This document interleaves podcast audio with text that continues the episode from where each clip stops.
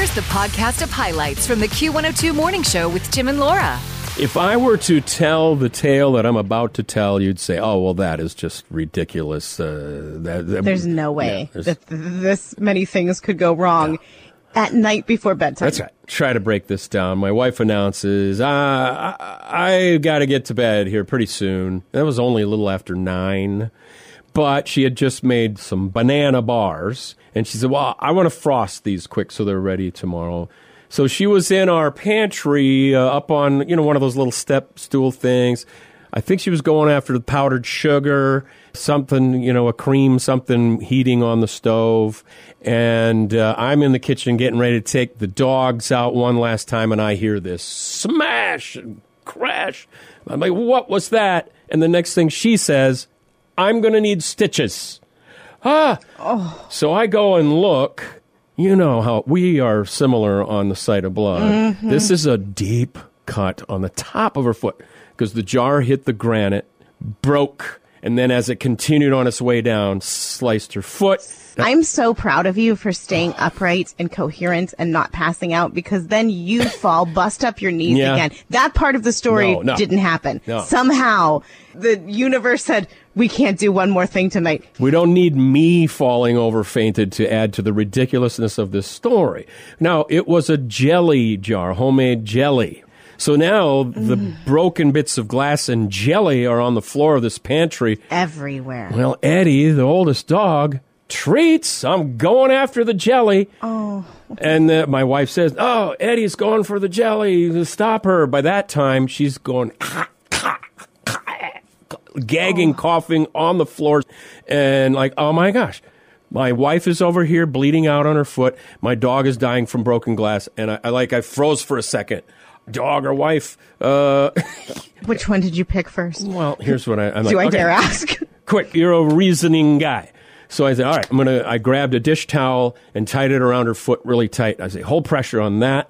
Let's get you out to the car. Then I ran back in, put Eddie in a in a little travel kennel, and then brought her. I thought, well, when she goes into ER, that'll take some time. They're going to probably stitch her up. I can check on Eddie, call the vet, which I did. So I, I'm like, I think she ate glass. Dr. Alex, who we're going to talk to in a little bit, said, well, you know those cotton balls? Kind of shred them up and then soak them in some yogurt or milk and have her eat that. And hopefully the cotton will wrap around the glass, kind of protect her tummy. So we did that. She- I would have never thought Oh, about no. that. No. but Yeah. Yeah. Okay. I could see how that. So you kind of to pad it until that was not going to solve the problem, but to well, at least yeah, get you It's in there. through the next couple hours. Yeah. maybe it won't cut up her insides. So I go back in. They're about ready to oh. stitch, and I'm like, I can't watch this. So I go out uh, again to the car. I check Eddie. She's calm. She's quiet. Okay. Well, we went in then yesterday morning. That's when I, so I told Mary Ellen and you, I'm not going to be on the show. I got to get her to the vet first thing in the morning. They took x-rays. You can see these shiny, bright bits of glass in her tummy. And so Dr. Alex called the Pet Surgery Center in St. Cloud. I went up there late morning yesterday. They rushed her right in, opened her up, removed glass. And now, so now they're both home. You know, she- My wife's nursing this gash. She needed, I don't know how many stitches on the top of her foot. Eddie's got this big slice down her tummy now, and she's sad. And Hani was freaked out because where's Eddie all day? My friend, my sister is gone. After we got back from ER on Tuesday night, they go to bed. They're resting comfortably. I get a, a text at eleven o'clock from a lady who once bought a our old washer and dryer. Here's the part where you say, "No way." She There's says, no way "Did you get shot?" It's like, I- what? you're like, I feel like it, but no, thank goodness. No, I mean, ironically, I just got back from the ER with my wife, but no, why? She said, I heard on the scanner that Tim Burns got shot. It must, it must, must have been another one, I guess. It was a domestic incident. He, he went for the dog instead of the wife, and he got shot. the ridiculousness of that night, you can't make up. Years from now, I don't know that you'll look back and you'll laugh at this story, Mm, but at least you will, it'll make for good sitting around a campfire somewhere going, well, Yeah. you'll never believe this story because it's so insane. Rise and shine. Don't know what I do without them. They're awesome. Mornings on Q102. We can probably all picture the devastation in Maui. The, have you seen the drone shot that somebody did? I did. It's oh. so sad. right along the ocean. The cars all abandoned and burned, and all of the mm. buildings burned. That's going to take a long time. Well, a Minnesota company is teaming up with Convoy of Hope to send aid to Hawaii, who, as you may know or not, are lovers of spam. I, I have heard that. yes.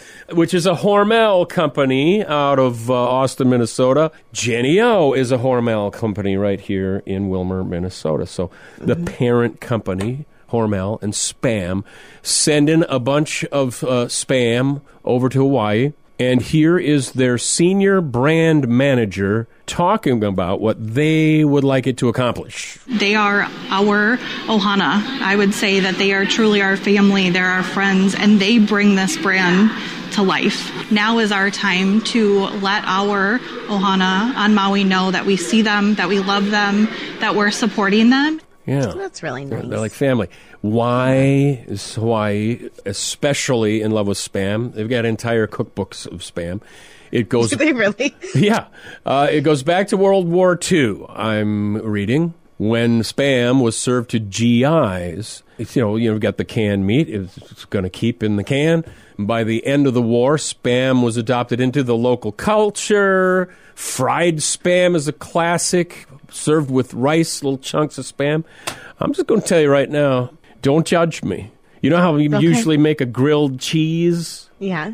Well, I'll do do a grilled cheese with little grilled slices of spam on it. Who oh. knew that we were going to get another in the kitchen tip today from Tim? Oh yeah, In taste test last week, Mm-hmm. spam in the kitchen tip. That's not even the one plan for later today. So this is a bonus for you. Oh, yeah, yeah. You never know what you're going to get when you tune in. that's a very complicated recipe. I mean, you start with bread, mm-hmm. And and here's the key I learned from my wife: put the butter in the pan and get it melted. Don't just put it on the Don't bread and then butter the bread. slap it. Put the butter in the pan. Okay. Okay. Uh, double up on the cheese, and then yeah, I put the slices of spam on to brown in the pan as well. Those actually might you. go on for about a minute before you put the bread in there. Yeah, if you want, I could uh, do that as a, a little add-on to your into the kitchen. in the kitchen tip. We're gonna we're gonna mush them both together when you go to the website later to hear the audio version of the in the kitchen tip. So yeah, little bonus for you. What would you call? Would you still call it a grilled cheese, or would you call it a different name than at that point? Well, it's a grilled cheese spamwich, clearly. Spamwich. Yes. Okay. Tim Burns and Laura McKenna, the Q102 Morning Show. I love this. And it's going to lead to a lovely love song of one of our birthday celebrants today. Good. See, it all comes all together coming nicely. together. Mm-hmm. You, you're talking about somebody that you're going to be officiating at next yes, month? they they just booked, and so we met last night to kind of go through their ceremony. Tell me about your love story. What do you want in your wedding? And their names are Val and Tyler. Val. and they met at Kwik Trip. so this is a Kwik Trip love story, and this is so cute. Wait, uh, how old are Val and Tyler? I want to say late 20s Okay, at this yeah. point in their life. They have been dating for a few years now. At the time, Val no longer works for Kwik Trip, but they still have a lot of love for the gas station. So it was not a, a bad ending of employment, but she just went on to other things in her career. So she's working at Kwik Trip. And Tyler happens to come in. They lock eyes, but are a little bit shy, so they don't really talk. But Tyler tells me, he said, but every day I started to kind of know her schedule. And every time I knew that she hopefully would be uh, working, I would go into Kwik Trip. But I soon realized I'm spending a lot of money that I don't need to be spending Well, buying hopefully he- he has And- the rewards uh, I hope so too. Uh, but he's like, so finally, I just started looking for the cheapest thing to buy, and so I would buy those key lime pie flip yogurt things. Yeah. And he's like, so I ate a lot of key lime pie yogurt. I said, well, Tyler, key lime pie is my favorite Yeah. flavor, so good choice. that's not a But it was, sacrifice. it was so cute because I guess Val then stopped working the counter and was working in the back doing Oh. something. But other employees were like, we got to get these two together. so they would use their little mics and they would page, uh, Val, we have a, we need you to come to the front. when they would see him pull in. Oh, how cute! So finally, okay, but there's a little twist Uh-oh. because finally he works up the courage to ask Val, would she like to go to dinner sometime? Mm-hmm. She says yes. There's some awkwardness because then he's like, well, uh, can I have your what? number or how about I give you my number? So he writes it down on a piece of paper. She takes it home, puts it on her dresser, but leaves to go to California the next day for her aunt's wedding, forgetting the paper on the dresser. Tyler thinks I've been Blowing him off. ghosted. Oh no! She won't even come to work now. She doesn't want to talk to me. so he says the next time I go in, I don't really make eye contact. I'm because now she's back from vacation a week later, feeling bad, talking to other coworkers, going, I mean, it's been a week. This was my bad. Does he hate me now? Should I call? So she texts him. They go out to dinner. The rest is history. I'm marrying them at the end of September. Yes. And Tyler says to me, he's like, we still both love Kwik Trip. You can get everything there. Your Oh. gas, your coffee, your donuts, a wife. I A mean, wife. everything. That's So lovely. cute. Story that, uh, but this no, at least nicely because I, I had planned this. It's this gal's birthday today, Belinda Carlisle. She was with the Go Go's. This one's mad about you. Clearly, Tyler was. Oh, yeah. Find out how old Belinda is today. Next on Q102. The Q102 Morning Show podcast. Join Tim and Laura weekdays from 6 to 9.